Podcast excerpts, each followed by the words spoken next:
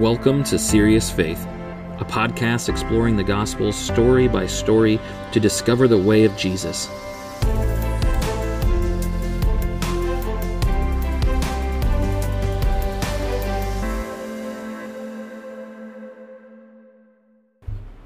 Welcome back to Serious Faith. We are in the book of John still, chapter 4, and uh, today we're looking at verses 43 through 54 uh, another cool story of Jesus. So uh, here we go. Let me read it to you and then we'll jump in. After two days, Jesus left for Galilee. Jesus himself had testified that prophets have no honor in their own country. When he came to Galilee, the Galileans welcomed him because they had seen all the things he had done in Jerusalem during the festival, for they also had been at the festival. He returned to Cana in Galilee, where he had turned the water into wine. At Capernaum, there was a certain royal official whose son was sick. When he heard that Jesus was coming from Judea to Galilee, he went out to meet him and asked if he would come and heal his son, for his son was about to die. Jesus said to him, Unless you see miraculous signs and wonders, you won't believe. The royal official said to him, Lord, come before my son dies. Jesus replied, Go home, your son lives. The man believed the word that Jesus spoke to him and set out for home. While he was on his way, his servants were already coming to meet him. They said, Your son lives. So he asked them at what time his son had started to get better, and they said the fever left him yesterday at about one o'clock in the afternoon. Then the father realized that this was the hour when Jesus had said to him, Your son lives. And he and his entire household believed in Jesus. This was the second miraculous sign Jesus did while going from Judea to Galilee. All right, so Jesus' healing story. Uh, you'll find as we work our way through these gospels that uh, the Jesus healing people is pretty normal. I mean, that's that's like a normal day for Jesus, which is just awesome. Uh, you know, a lot of our churches, we're lucky to see a healing or two a year, you know, and yet Jesus is just healing people constantly, constantly. And we know that Jesus heals. I mean, we know that consciously, like in our heads, we know that Jesus heals. A lot of our churches, we believe that Jesus heals in different ways, right? We're like we're not necessarily a lot of our churches aren't preaching that you can lay hands on people right now and they they could get healed. You know, we we pray more um, I would say with less faith even. We we pray as if we hope Jesus can heal now, but as if we believe that healing is more of an eternal thing. It's not a in this life thing. It's it's more of when we get to heaven, you know. And uh, and yet Jesus here does this healing and he just he does healing after healing in these gospels. So, so let me break this one down for you. So he goes to Galilee, um, and it says that he, he had testified that prophets have no honor in their own country. And uh, in the other gospels, it talks about uh, Jesus has trouble in his hometown, which makes sense. Um, if you've ever been away from your hometown for a while and come back, they still know the you from however long ago it was you left. And so uh, Jesus, having grown up there, there, you know, people thought, well, who's this kid? You know, like, like you know, it's almost like, um, you know, when you're an adult and you have people in your church and they're like, I remember changing your diapers, right? like, and uh, so it's still a little weird, but uh, Jesus, it says he has he struggled in his hometown, um, but it does say here that they welcomed him. The Galileans welcomed him because they had seen all the things he had done in Jerusalem during the festival. So, in other words, they had seen the miracles of Jesus. They had seen uh, what Jesus is capable of. They had seen who he was. And so they welcomed him. Uh, but it says that when he was in Capernaum, it says a certain royal official's son was sick. Now, royal official would automatically, almost automatically mean that it was a Gentile, right? This was not an Israelite. This was somebody high up, a royal official in the in the the government of that area. And it says that when he heard that Jesus was coming, he went out to meet him. Uh, he went and sought him out, right? Jesus has a reputation at this point, so much so that it's not just the religious people. In fact, you'll find in the Gospels that the religious people are often opposed to Jesus, right? Because Jesus was opposing the things that that they thought were normal ways of following God, and Jesus came in and said, "Nope, let me correct this." Uh, and so, so you have this Gentile. He goes out. He knows the reputation of Jesus and he asked Jesus if he'd heal his son. And Jesus, interestingly, here he says, Unless you see miraculous signs and wonders, you won't believe. So, in other words, Jesus is sort of like, uh, I think the word here is testing. That Jesus is sort of testing him, right? He's got enough faith in Jesus to believe that Jesus can do it. Right? He has enough faith to seek Jesus out. And so Jesus says, unless you see signs and miracles, you won't really believe. You know, and the guy and the guy essentially he just kind of passes it off. He says, "Lord, come before my son dies." He says, "Just come with me. Please come with me." And so he has this belief. He has belief already, all right? That's important here. This guy already has belief. He believes Jesus can do it. It's why he asked Jesus again, Lord, come before my son dies. And so he already has the belief. So what happens when his son is healed is not that he just becomes a believer overnight. It is a a a confirmation. It's a confirmation of his faith, not a an initial piece, right? It it it, his faith is confirmed in this moment of healing. His faith is validated in this moment of healing. So he already believed, and then Jesus heals his son. At the and it says, I love the story because his servant comes and he says, "Oh, your son has healed." And, and they're like, "What? What time was it?" And it was the exact time that Jesus said he'd be healed. So it's just uh, funny those details of like precise, like Jesus said it, boom, it happened, and uh, I love that. And so it says that he and his entire household believed in Jesus.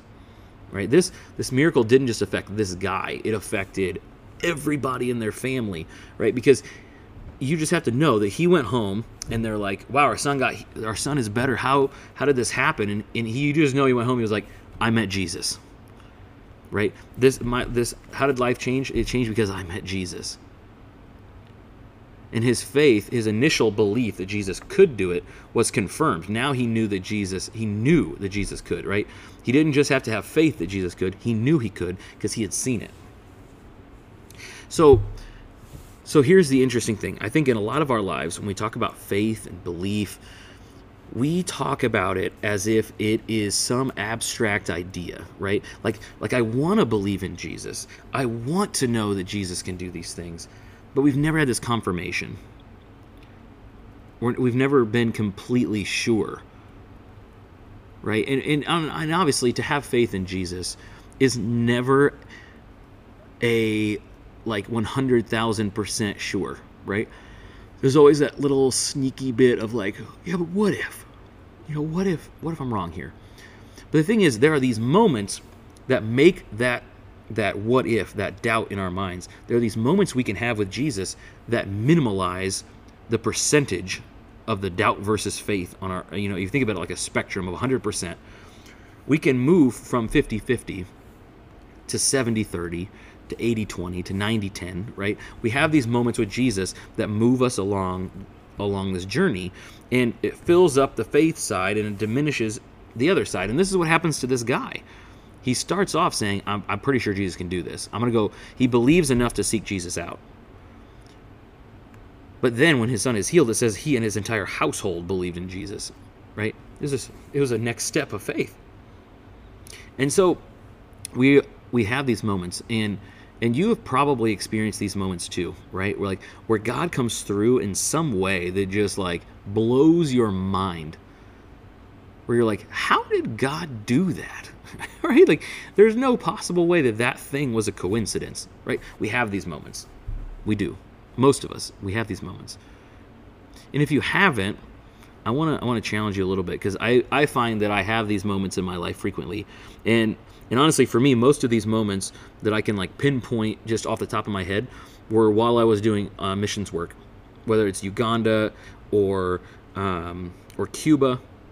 There were these moments where God did stuff, and it was like a moment where I just couldn't go back from it. You know, like it, like that moment of like I had seen too much. I had seen too much to go back, and I and I've had these moments where I've seen God move in such crazy huge ways, and I think there's no way to go back from this, right? Like that faith side is so filled up. You know, it's it's why I believe that laying hands and praying for healing is so vital to what the church does today. That's why I believe it's the most overlooked piece of most of our ministries, is because in those times where we see Jesus move in this way in front of us, it's not that it's not that people just want the we don't just have these miracles given to us simply because we want miracles, right? Like the miracles are always leading to faith. They're leading to deeper belief in Jesus. And that's what happens for this guy. He comes believing Jesus can, and he leaves knowing that he can. That's a whole different level of belief. Thinking and kind of hoping that Jesus can and knowing that he can are two very different things.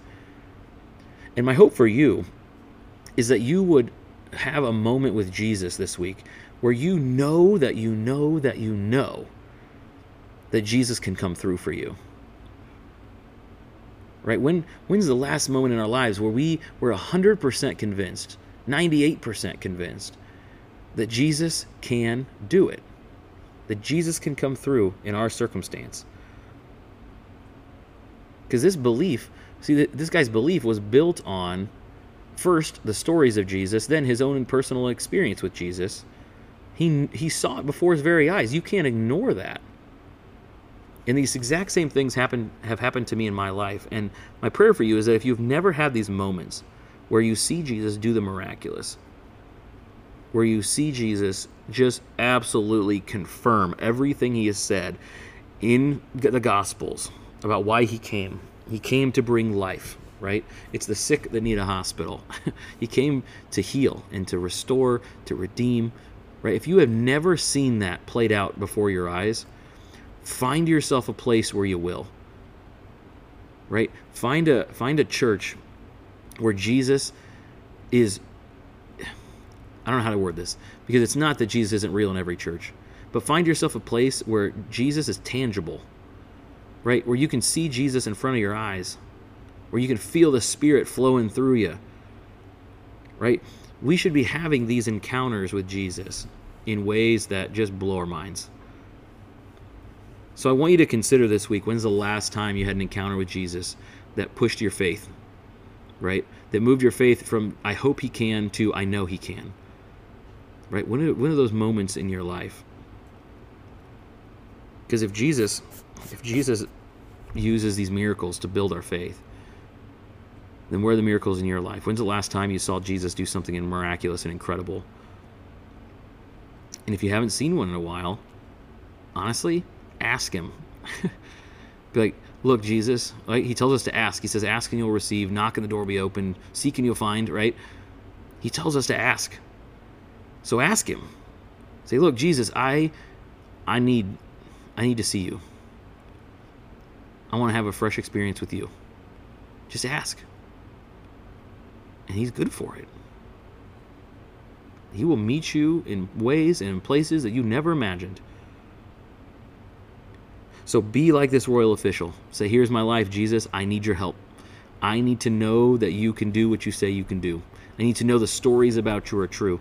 I need to know the gospels are true. Right? Go meet Jesus. I'll see you next week.